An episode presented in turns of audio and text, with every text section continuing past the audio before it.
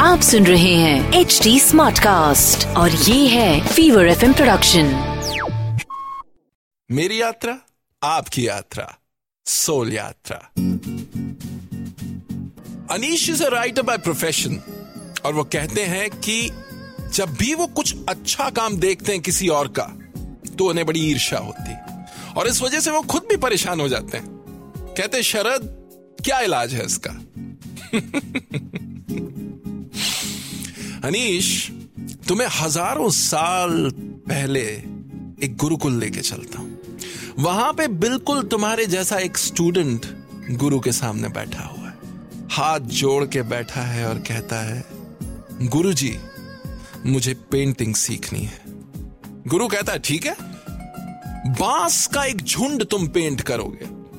लेकिन पेंट करने से पहले तुम्हें जंगल जाना होगा, बाँस का एक झुंड ढूंढना होगा, और उससे प्यार करना होगा।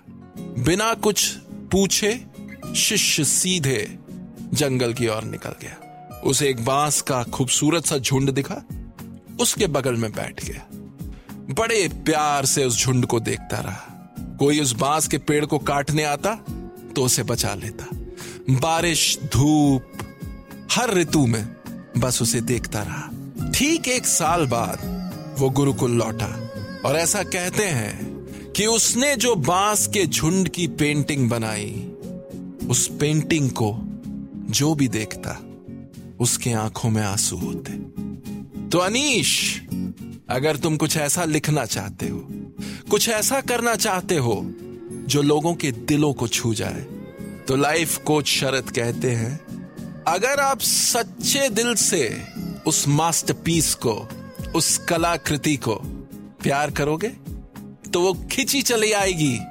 वो आपके दिल में समा जाएगी, आपके रगों में दौड़ेगी और आप खुद भी ऐसा काम कर पाओगे। सोल यात्रा में आपने ट्यून इन किया है और मैं हूँ आपके लाइफ का कोच शरद आप सुन रहे हैं एच डी स्मार्ट कास्ट और ये था fever FM production HD Smartcast.